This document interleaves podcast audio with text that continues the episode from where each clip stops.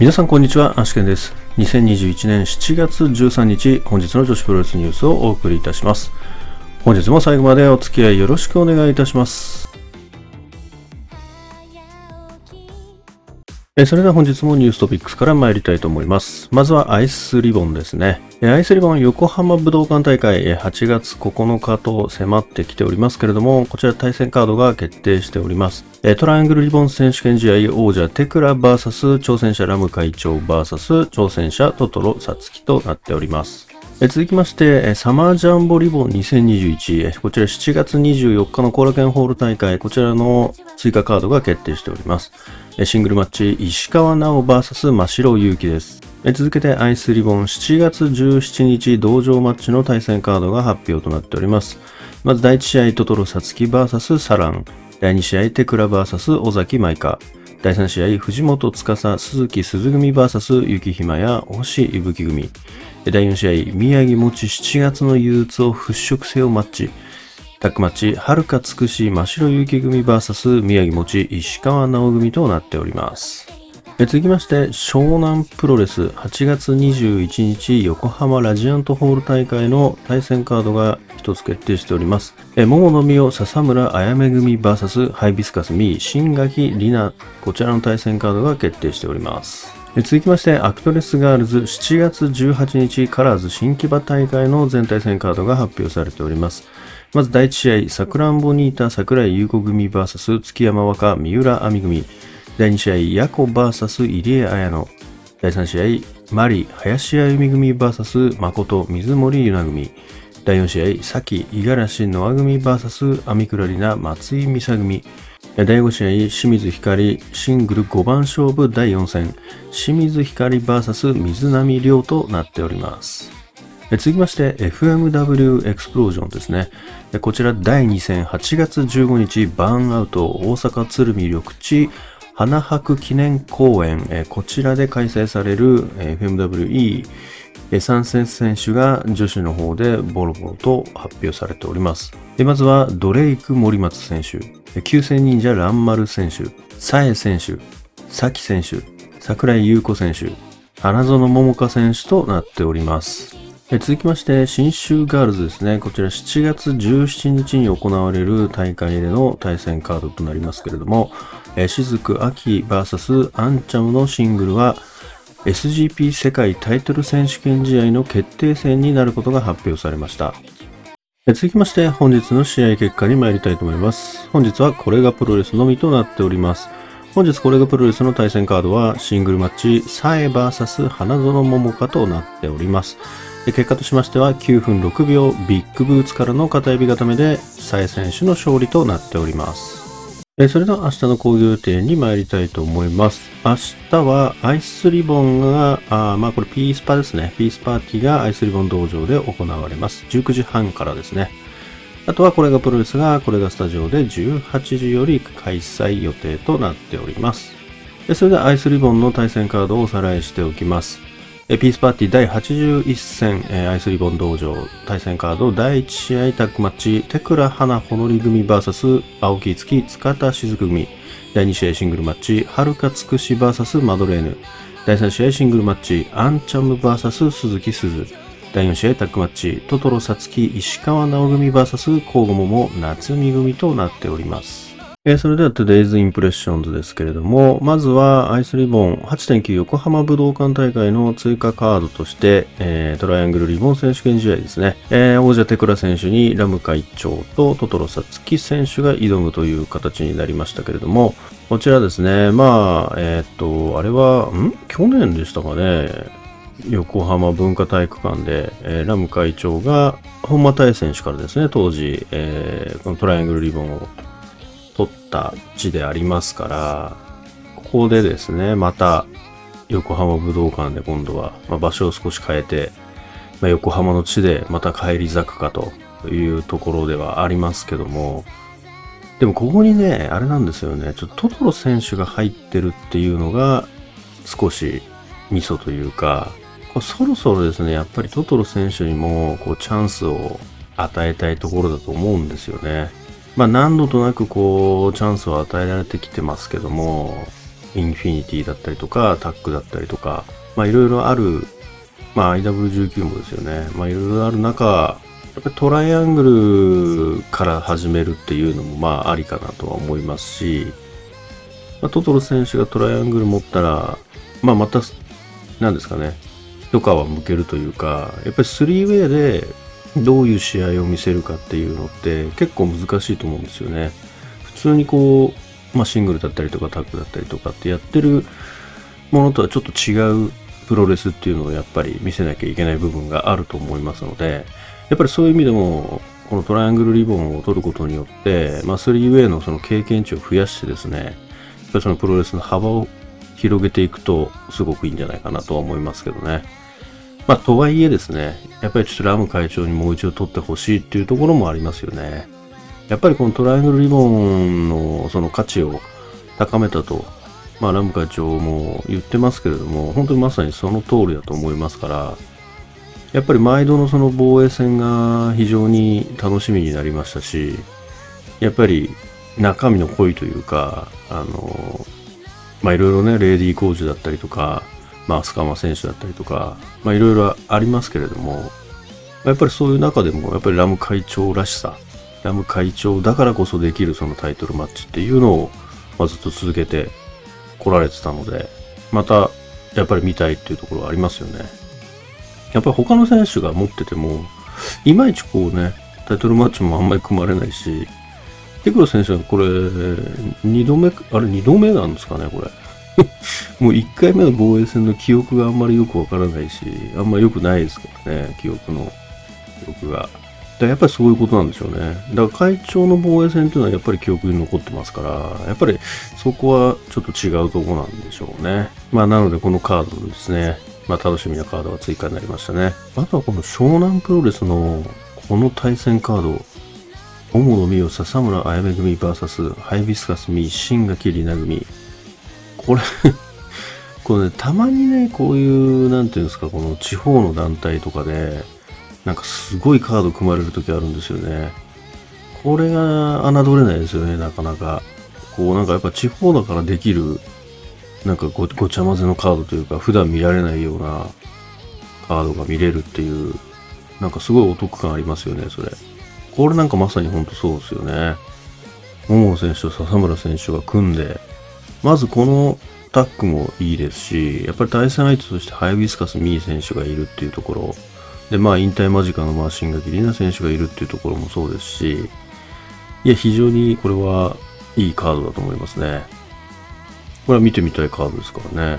まあそれからね、7月24日のアイスリバーのコラケンホール大会で一つ、石川直選手と真城選手のですね、シングルマッチが決定しましたけれども、やっぱりね、この二人のライバルストーリーっていうのはやっぱり続けていきたいっていう風に藤本選手もですね、おっしゃってましたので、座談会の時に。やっぱりそこはみんな同じ気持ちなんだろうなというところがありますからね。やっぱりこのストーリーを、まあ同じこと言ってましたけどね、藤本選手も。以前自分が言ったのと同じように、続けたくてもこう、どちらかがこう、怪我をしてしまったりとか、欠場っていうところがあってなかなか続けられなかったけど、やっぱりこの戦いは続けたいということでですね、またライバルストーリーがここから始まっていくんじゃないかなと思いますね。それから FMW エクスプロージョンの方が結構女子選手をどんどん参戦させてますね。まあ、この第2戦の8月15日なんかもかなりの人数をもう参戦発表してますから、これどうなんですかね。こんだけ発表しといてなんか6人タッグマッチとかそれはないと思うんですよね。まずドレイク森松選手で、ランマル選手、サエ選手、サキ選手、桜井優子選手、花園桃香選手ということで、なんかほぼほぼこれがプロレスで見かけたような人たちですけれども、まあ関西なんでほんとそうなっちゃうのかな。まあ一気に1試合にまとめたりはしないと思うんでね、さすがに。だったらこんだけ呼ぶ必要ないので、おそらく結構何試合か組まれるんじゃないですかね、女子の試合が3試合とか。なんかそれくらい組めるかの人数ですもんね。まあただやっぱちょっとこれがプロレスと被ってる人選っていうのが少しね、まあこれがプロレス見てるとちょっと新鮮味に欠けちゃうかもしれないですけど、まあ、そこはねやっぱり FMWE というところを使ってですね、何かしらですねちょっと仕掛けをしてほしいなと思いますけどね。ちょっと FMWE もやっぱりこれ目が離せなくなってきましたね。この間はやっぱり鈴木鈴選手、まああれはもう本当にアイスリボンともう近づいてるって思っていいでしょうからね。やっぱり本格的に女子の育成とか、まあ、参戦っていうのをやっぱり鬼田さんが考えてるっていう現れだと思いますからね。これはおそらく FMWE とアイスリボンもうちょっと提携みたいな感じなんじゃないかなというふうには思いますけどね。FMWE はねやっぱり第一戦もそうでしたけど、本当に今年来ると思いますね。今年から来年にかけてきっとすごい話題になっていくと思う団体の一つですね。やっぱりあの第一戦でも本当にタイムラインが爆破で一色になりましたから、やっぱりそれだけあの爆破って求心力ありますよね。やっぱりあれ見せつけられちゃうとうわってなっちゃいますから、そりゃあねなんだかんだ言っても電流爆破って人の心を引きつけるものなんですよね。なのでこれはですね本当に3戦4戦と重ねていくときっとちょっとブレイクする団体に育っていく可能性もなんかなきにしもあらずだなと思いましたね。これ海外組からの評判もいいんじゃないかなと思いますけどね。やっぱり海外配信もやってて、やっぱり先日だったその AEW のちょっと不発の電流爆破と比較した時に、おそらくやっぱりこれだとジャパニーズファイアワークだというところがきっとあの外国の方たちにも感じ取られたと思うのでね、やっぱりジャパニーズだというところをですね見せつけたんじゃないかなと思いますから、これは多分今後かなり期待できるコンテンツになっていくと思いますよ。 FMWE はこれはもう今のうちに押さえておいた方がいいと思いますね。でそれからですね、明日はですねピースパーティーが行われますけれども、明日のこのピースパーティーの中の注目カードといえば、そうですね、まずは第2試合つくし選手とマドレーヌ選手のシングルマッチですかね。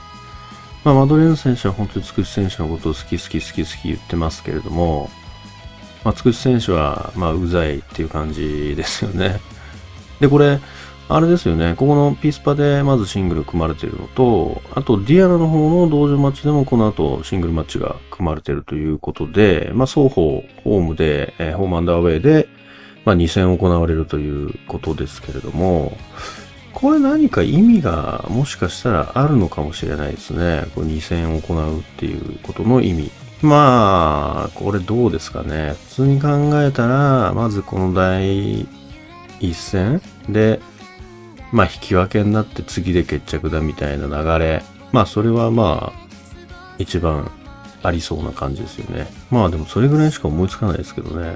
何かあるかな。IW19 への挑戦か。まあそれももしかしたらあるかもしれないですね。あの松山の選手にね、まあ、寸前のところで、まあ、決勝戦でトーナメントで負けてしまいましたから、まあ、そういう意味では別に挑戦してもいいのかなっていうふうには思いますよね。まあだからちょっとその辺をこの2試合通じて次の挑戦者としてなるための何か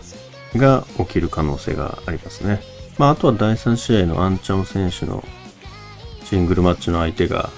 鈴選手ということで、まあこれはアンチョム選手にとってはね、なかなかのチャンスだし、結構願ったり叶ったりな